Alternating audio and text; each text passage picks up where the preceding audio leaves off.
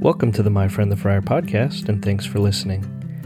If you like My Friend the Friar and want to support us, please consider subscribing or following us if you haven't already done so. And if you found us on YouTube, then don't forget to click the notification bell when you subscribe so you'll be notified of new episodes when they release. Thanks again, and God bless. Welcome to the podcast. Thanks for joining me. Father Stephen is a traveling maniac.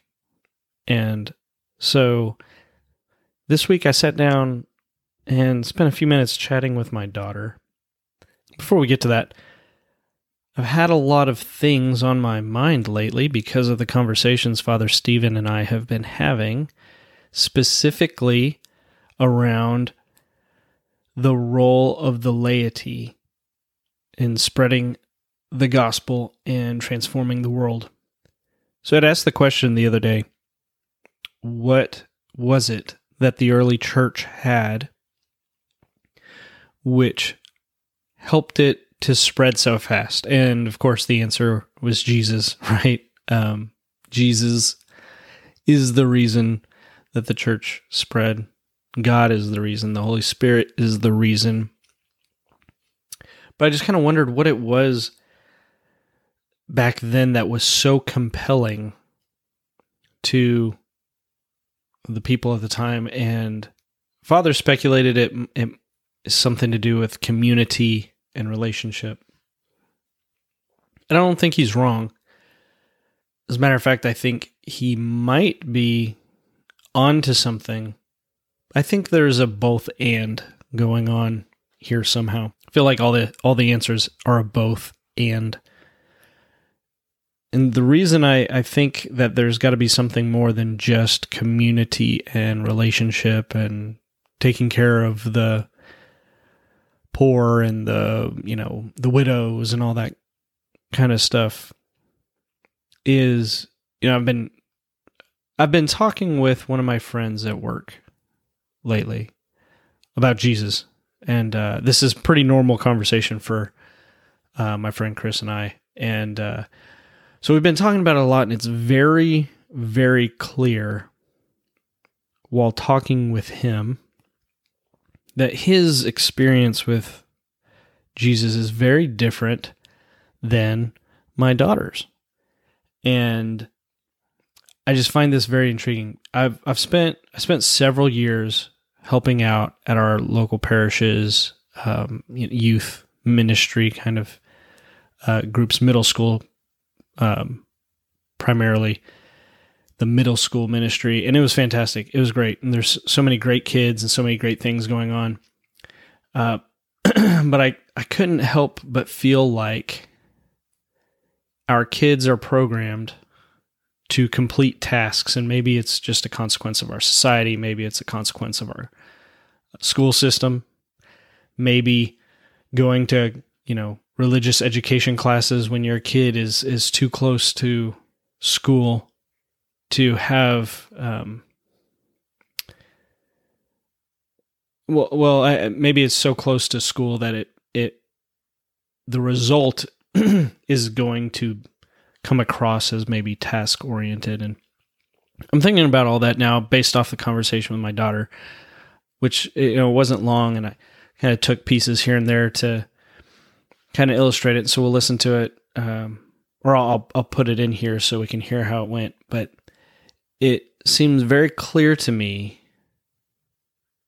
Well, let me let me let it play, and then um, I'll share my thoughts on on on uh, what stands out to me.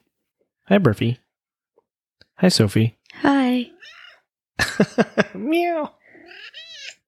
How old are you? I'm 16. Oh my goodness, you're so old. what is your favorite part of the mass? The peace be with you part. Where you just turn around, look at everybody, and make peace signs. And... the rapid fire peace. Mm-hmm. That's funny. You know, um, you know, back in the 1900s, before COVID and all that, you you had to shake people's hands and. I know. I remember. I remember. Yeah, I think a lot of people. That's funny. That why is that your your favorite part? Because I think a lot of people that's like their least favorite. They have to go "Oh, shake hands with people. Oh, It's funny. peace, peace, peace. So you've been since you've been driving, you've been you've driven yourself to mass like a handful of times. Um, what's that like going by yourself? Um, I think it's just a little bit easier to focus by myself. What do you consider to be the number one challenge for youth today in regard to remaining faithful to Christianity? Um, probably just like society and the fact that like after COVID, everyone kind of stopped doing everything that has to do with leaving their house. And I feel like a lot of people haven't come back from that yet. And a lot of things just stopped at that point. And once you stop, you don't really start up again.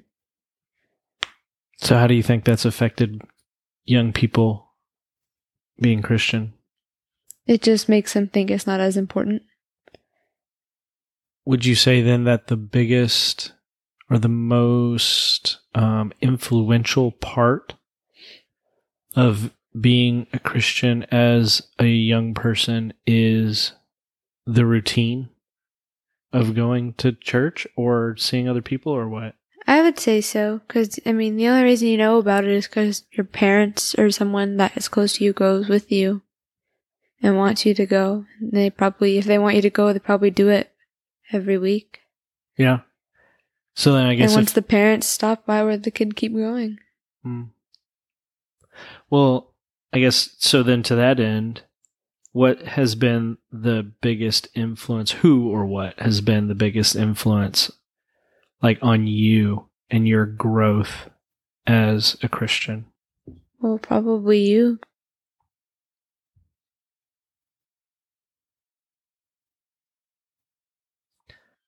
Do you think your relationship or your your I keep using the word relationship probably because of father. Um cuz he likes talking about that stuff. Your understanding of yourself as a Christian has that so therefore that relationship between you and God kind of thing. Has that changed as you gotten you you've aged? Yeah. I think when you're a kid, you always hear that, like, God will always love you no matter, like, what, and all that stuff. And as a kid, you're like, oh, he'll still love me if I, like, don't, like, do my chores for a day, or he'll still love me if I, like, I don't know, drop a quarter down the drain. And, like, when you get older, you make even more serious mistakes, and it's just nice that you always, like, know that Hmm. God will always love you no matter what. Yeah. So the kind of that realization, and it probably goes with you experiencing that with like other people in your life too, because then you can take that real relationship that not that God's relationship's not real, but and you can abstract it to God, which you can't exactly see, hmm right? So do you do does anybody at school ever talk about God? Not really. What about your friend who does like the Bible study? Has that been working out this year so uh, far? we haven't no? started it yet, just because everyone's schedules are all So busy. so busy. So busy. What about the philosophy thing? I haven't gone yet because we had rehearsal, Busy. and then yeah, just busy. Man, if you weren't in band, what would you do? You'd have no schedule or no routine. You'd fall apart. Oh, I'd find something. so, if you had any advice to share with other young Catholic Christians or any Christian, but we're kind of partial to the Catholic ones, Mm-hmm. what would it be? Um, just even if you're tired, or even if you think it's boring, or even if it's just hard to wake up in the mornings to go to church, I'd recommend just to keep going because at some point it might all click in your brain, and you might just never stop going. Yeah. Which I guess kind of goes back to what you were thinking about like the routine, the if your parents stop going, then it's like why would I keep going, right? So just hang in there kind of thing. hmm Yeah. You're very routine oriented. I am very routine oriented. what time do you like to wake up at? Ten. what time do you like to go to bed at? Wait a minute. Don't say 10. Like ten. Oh my gosh. You're stuck 10 on 10. Well, it's almost. It's a couple hours till 10 o'clock, so you can't go to sleep for I don't even know what time it yeah, is. a few more hours. You're going to have to stay up forever. Oh. See? It's not even close. I'm gonna go to bed at nine. All right. When I was having this conversation, it seemed again very clear to me that church for my daughter is not something that's personal yet. It's a task. It's it's a thing to do. Church is something you do, not someone you are.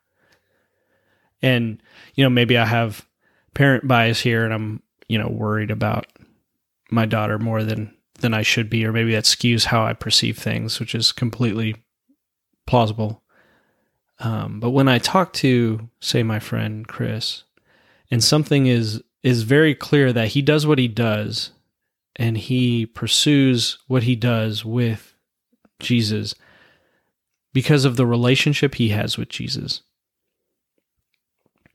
and everything that happens as a result is the fruit of that relationship. And so maybe that goes back to what Father Stephen was saying is what the early church brought was a sense of relationship and community to the people, you know, around the world wherever they were at the time that they were missing.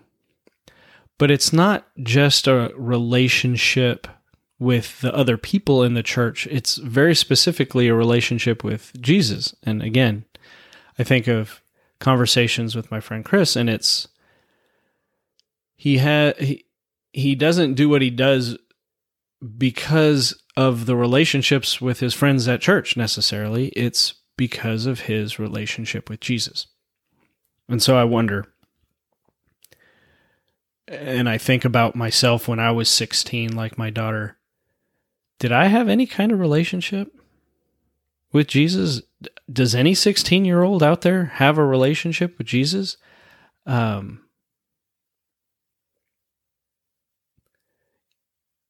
you know she she she makes mention that the most influential um, part of her her growth and spiritually is was me which i was humbled to hear say that and then to think that uh goodness she's still task oriented and not she hasn't still hasn't it hasn't come across yet that this is never about completing tasks this is about your relationship with Jesus.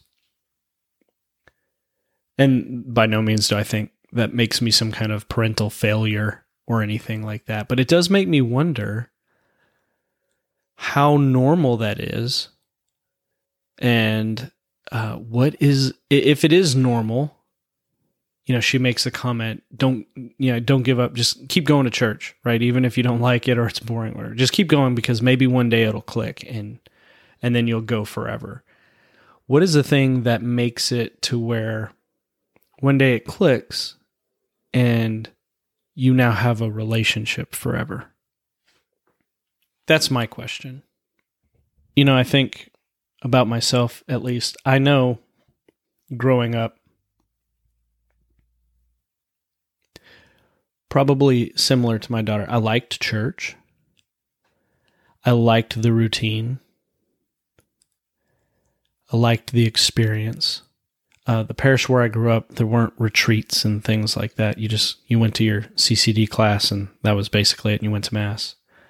Um, didn't feel like I had any kind of church community that I was necessarily a part of, but I felt like there was a desire, a longing for something with God and maybe that's uh, maybe that's normal. Maybe and maybe it's normal and it's hard for youth to articulate. Because i think it, it is true. And again she um, was kind of toying with the idea in the conversation that your relationships in your earthly life are the things that through which you're learning and then translating that to God. Um, and yes, of course, then that means that we approach God through the faulty lens of our earthly relationships, but it gives us something. It gives us a at least a, a start, and then eventually, maybe the transition. So the, maybe the first transition is this is a thing I do to this is this is who I am. Right, I go to church because it's a thing to do. I go to church because I love Jesus is the first transition. And then after that is I love Jesus. I want Jesus. I have this desire. And then I have to move from I approach my relationship with Jesus, I approach my relationship with God through the lens of my earthly, my worldly relationships, to instead the next transition, I approach my worldly relationships, my earthly relationships, my human relationships through the lens of my relationship with God. And that's a completely different transition. And I guess as I think about it more, I've had I've had a lot of different transitions. And there's always probably been something that has triggered the transition that's initiated it. And um yeah, maybe maybe what that that thing is has to do with relationship. You know, I don't I don't think I've ever been sitting on the couch completely alone by myself watching TV or reading a book and then the light bulb turns on and I go, "Oh, yeah, I need this uh, I need to shift how I approach God, or I need to think about God differently. I don't think that's ever happened, and I kind of now I kind of don't know if it ever could. But instead, it's always been something that is going on in a relationship, a strained relationship, uh, uh, or something something good happening, something bad happening. Um, you know, loss of the fa- family members, something. Right? There's uh, work, things happen because of your relationship with other people, and then maybe you know what? Maybe my daughter is wiser than I am if you just keep going and you don't give up, maybe maybe one day it'll all click. Maybe one day it all makes sense. And for for her and for for Father Stephen, that that goes to that relationship. Going to church, going into your community, going and interacting and engaging with people. And then through the hardships, through the good times, through the bad times, you know, through the hurts, through the betrayals, through the whatever, you know, things will start to click. But you can't give up. You just have to stay consistent and keep going. So maybe it is a both end. Anyway, that's what's been on my mind lately, and I appreciate you guys uh, hanging in here with me while Father Stephen's traveling. And uh, hope you enjoyed hearing from a you know, 16 year old.